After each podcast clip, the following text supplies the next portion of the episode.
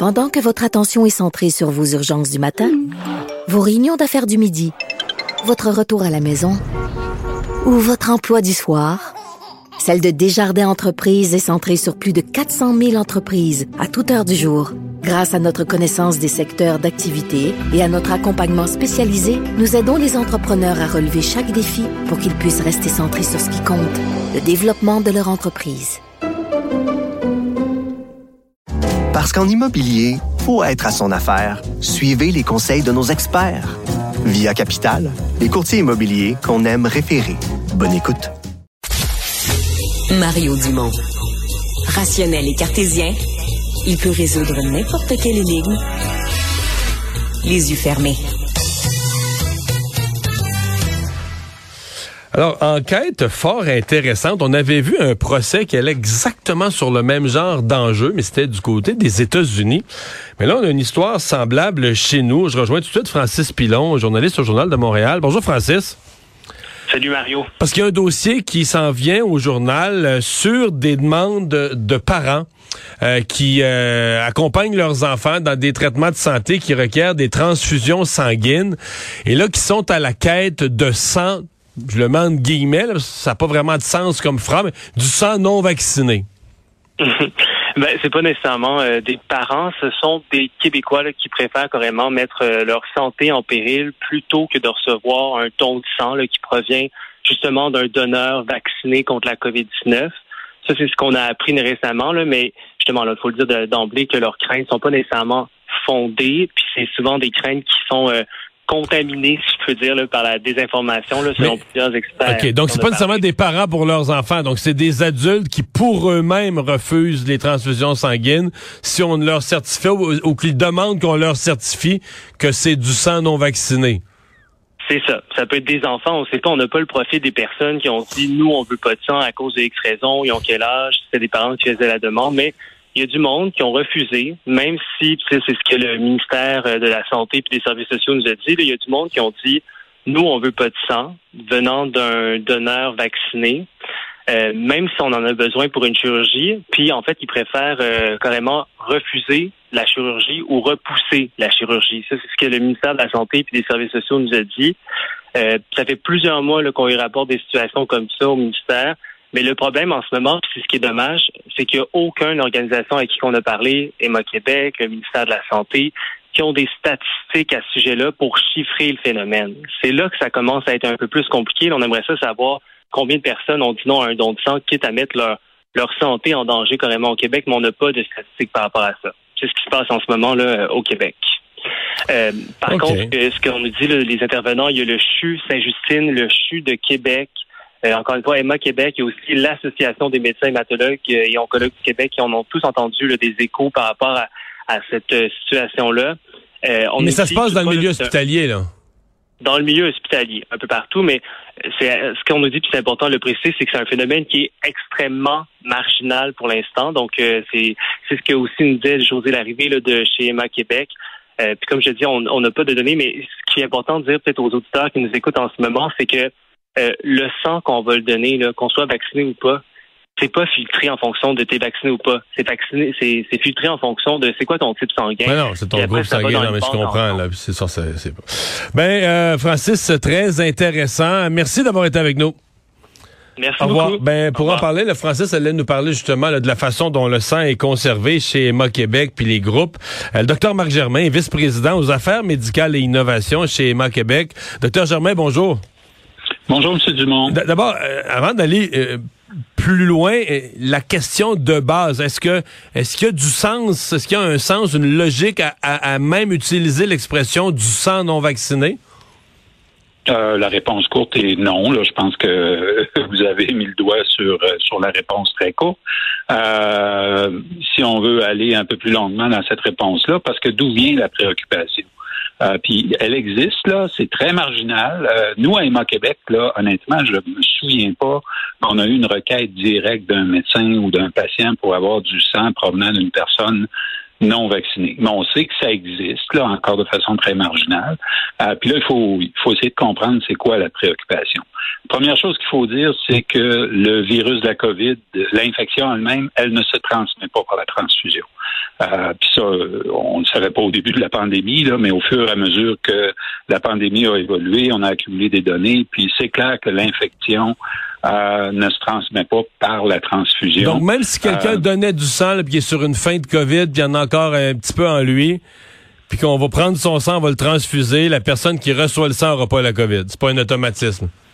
À date, il n'y a aucun cas de cette nature-là qui a été documenté. Évidemment, on prend pas de chance. Une personne qui est infectée, Non, non, on lui demande d'attendre d'être guéri. Je comprends. Et puis au début, on a eu cette inquiétude-là, comme vous la décrivez. Mettons quelqu'un qui commence l'infection, puis qui aurait peut-être du virus en circulation avant d'avoir des symptômes.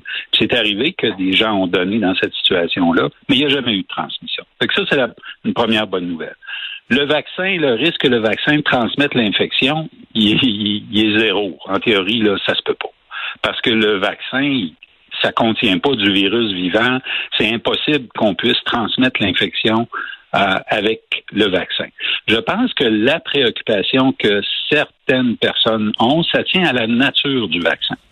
Parce qu'il y en a toutes sortes de vaccins, là, mais les vaccins contre la, la COVID ont- sont très innovants parce que c'est ce qu'on appelle des vaccins à ARN. L'ARN, c'est quoi? C'est des acides nucléiques, c'est-à-dire c'est du code génétique. Hein? Et puis au lieu de donner, parce que traditionnellement, là, la plupart des vaccins, ce qu'on fait, c'est qu'on prend euh, le virus ou la bactérie là, qui nous inquiète, euh, on la fragmente en petits morceaux qui deviennent inoffensifs, c'est-à-dire qui peuvent pas infecter, mais qui peuvent créer une réponse immunitaire chez la personne qui reçoit le vaccin.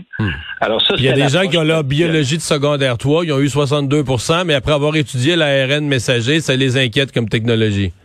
Voilà, parce qu'ils disent ah c'est le code génétique, vous allez altérer mon mon code génétique, mais ce qu'il faut savoir c'est que l'ARN qui est injecté, au lieu de comme je disais, au lieu d'in- d'injecter des fragments du, virus, on prend l'ARN qui code pour un fragment du virus.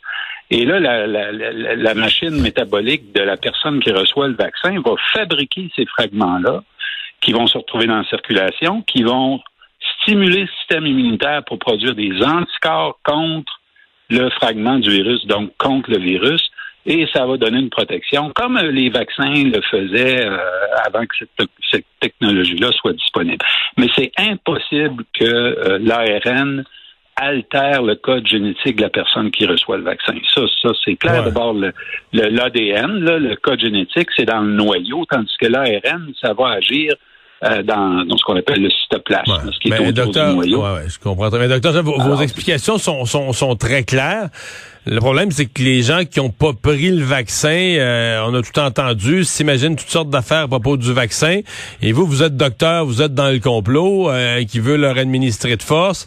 Donc, euh, qu'est-ce qu'on fait avec ça? Est-ce qu'on va... euh, Parce que, parce que vous, allez, pas mettre à part du sang pour des personnes non vaccinées. Exemple, une personne qui voudrait avoir une chirurgie, est-ce qu'elle pourrait elle-même donner du sang qu'on mettrait de côté pour lui redonner? Ou est-ce que tout simplement on va dire, ben, regarde, si tu veux pas de don de sang, tu vas, tu vas mourir faute de chirurgie, de chirurgie de ton tumeur cancéreux? Qu'est-ce qu'on va faire avec ça? Ouais, ben je reviens à ce que je disais au début. Là, euh, c'est c'est encore très très anecdotique là, ces situations-là. Et moi, j'ai pas entendu parler d'une seule situation où un patient avait refusé du sang sous prétexte qu'il voulait absolument du sang. OK, donc il exprime, une, il exprime une préférence, puis quand on leur explique que ça n'existe pas du sang non vacciné, euh, c'est ils finissent par le prendre. Là. Ben, c'est, je pense que c'est ça là, dans, dans la très, très grande, sinon la totalité des cas. Puis je pense que la, la solution au problème, c'est d'en parler, puis d'écouter Ouais. les préoccupations des personnes aussi. Puis une fois qu'on a compris leurs préoccupations, ben c'est là, c'est, c'est de les rassurer, puis de leur expliquer que ne devraient pas être préoccupés par, euh, par ça. Parce que c'est sûr, euh, à l'heure actuelle, là, compte tenu qu'il y a 90% et plus de la population qui a été vaccinée, vous comprendrez que juste d'un point de vue logistique, là, euh, avoir du sang provenant de personnes non vaccinées, euh, ça ne serait pas possible. On- Ouais. Juste d'un point de vue logistique, et c'est pas justifié d'un point de vue médical. Parce que c'est ça, dans, dans les banques de sang d'Emma Québec, les catégories, les tiroirs, là, c'est les groupes sanguins, euh, c'est pas des sous-catégories comme ça, vaccinés, non vaccinés, aucune. Non. Donc une personne va donner du sang, ça pourrait être une personne non vaccinée, c'est juste que vous notez pas ça nulle part. là. Exact. Exact. Puis vous n'avez pas l'intention de le faire? Ah non, absolument pas.